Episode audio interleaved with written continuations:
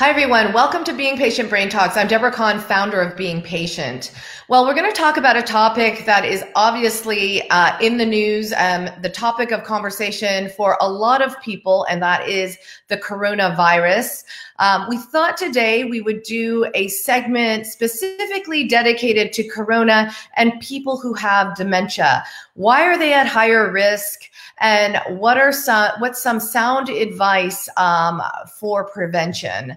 Well, joining me now is uh, Dr. James Ellison. He's a memory care and geriatrics expert with Christiana uh, Care. Thanks so much, Dr. Ellison, for joining us.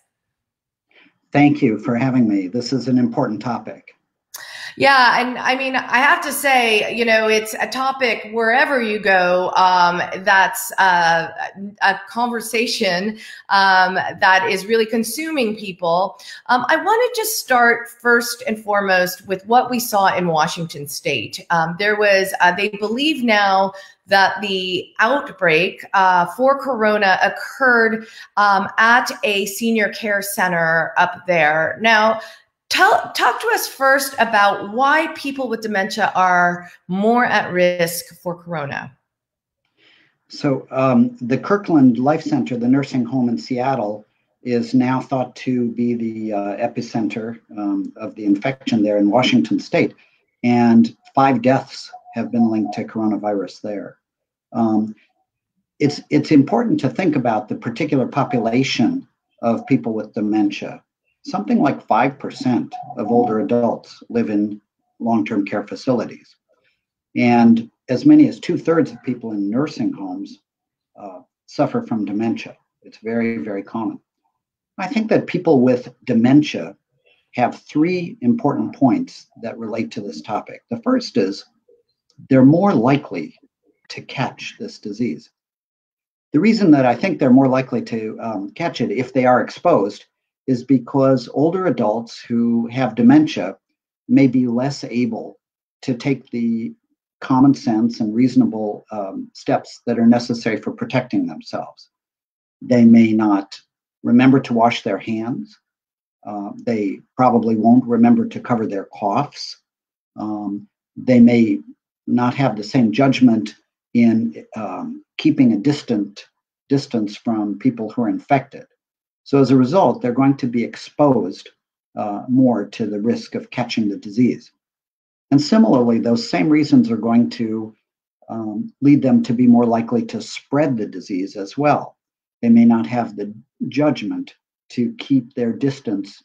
And, you know, people with uh, dementia may recognition and awareness of symptoms.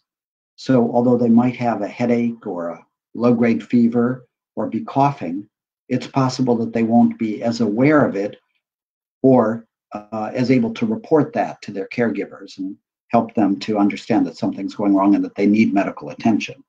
And if they don't come to attention, um, they'll be exposing others to the virus during a period of time when they're highly contagious. The third point that I think is important to think about is that they're more vulnerable to be the kinds of people who will die as a result of this infection. That's because, you know, in China, um, the average age of people who died with this disease was 75. And that's significantly higher than the average age of people who were infected. So there's a predilection for this disease to be uh, more severe amongst uh, older people. And there are reasons for that. The immune system is more compromised in older people. It doesn't fight infection as well. It doesn't recognize infection as well. And inflammation may occur earlier. There was one study that I read that looked at older mice that were infected with the coronavirus, and inflammation developed in their lungs more than younger mice. If this is true of older adults too, it looks like you want to say something.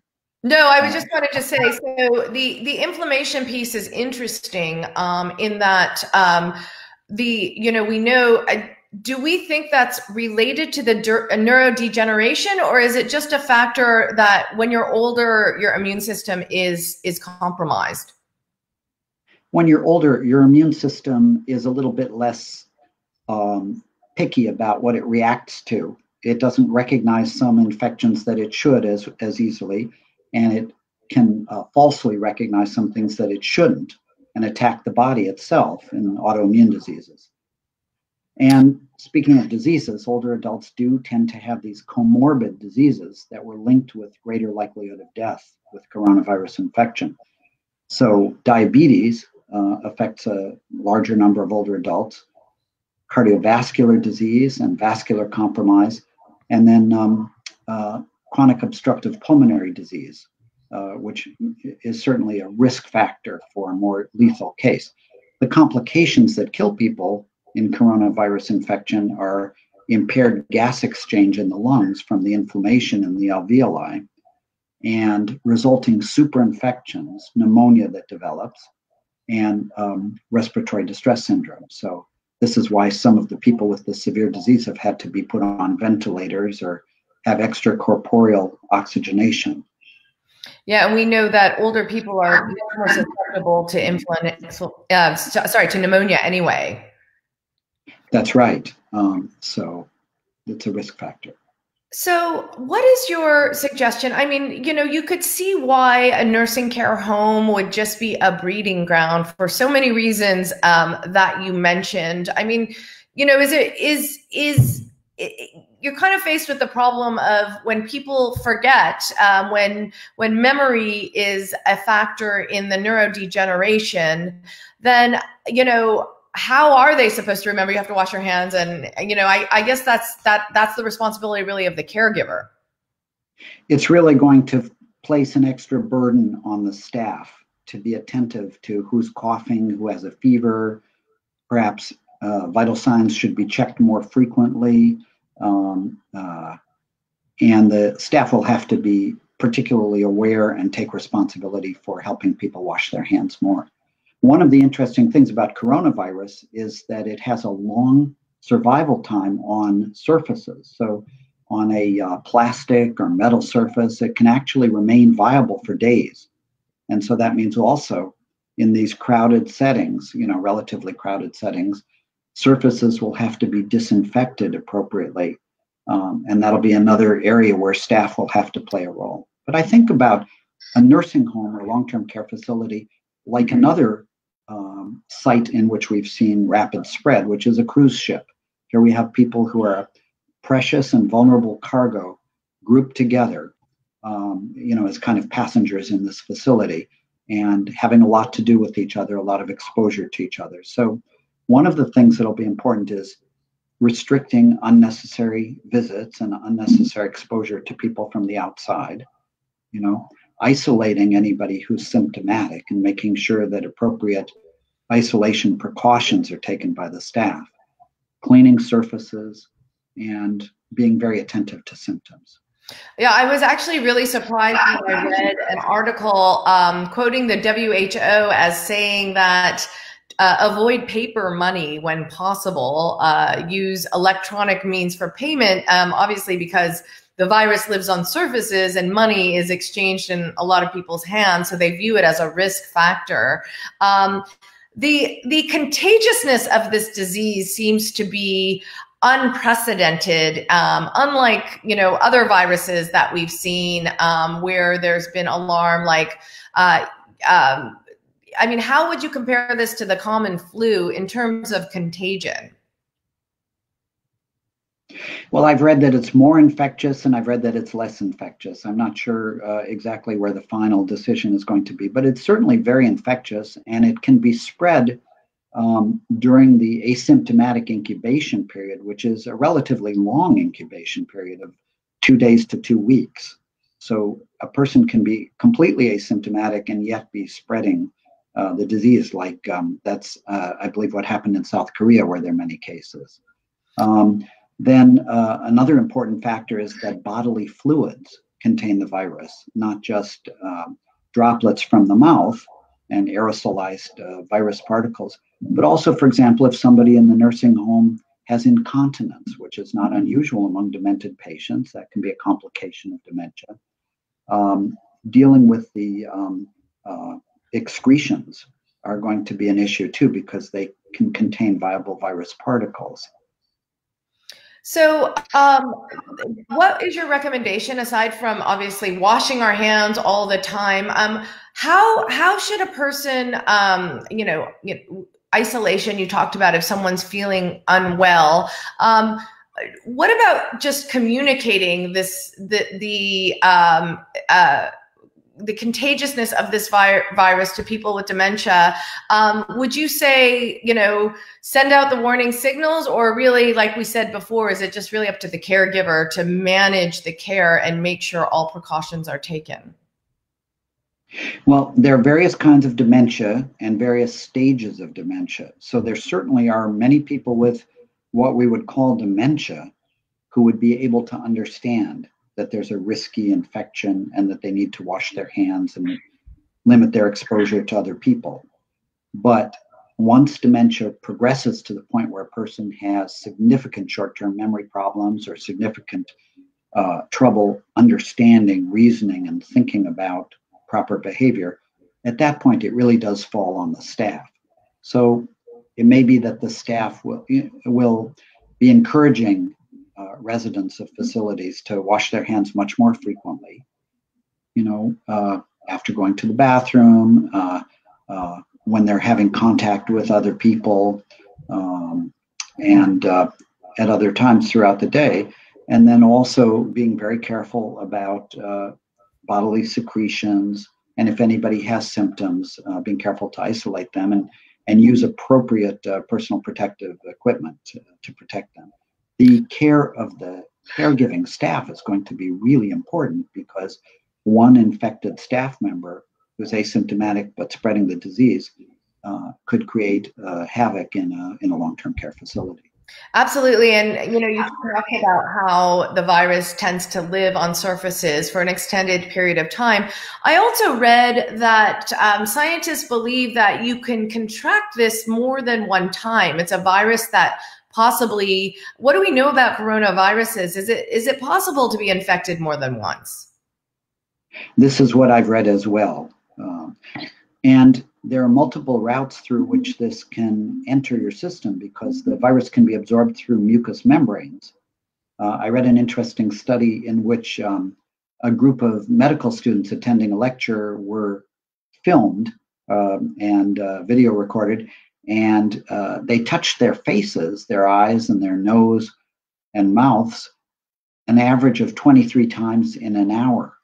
So, with all of us touching our faces as much as we do, there's an opportunity for our infected hands to pass the virus in through mucous membranes.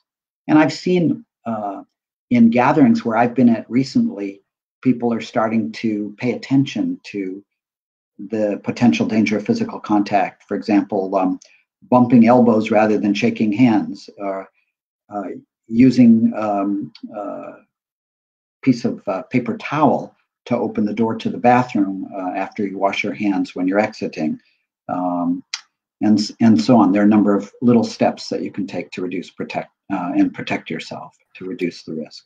We we have um, a viewer asking a question. Um, try to communicate the danger to a person with dementia? I mean, you know, should we should should the caregiver really even enter that conversation? I know certainly with my my own mom, she gets very paranoid now about germs and um, you know getting the flu um, so much that she actually won't go outside.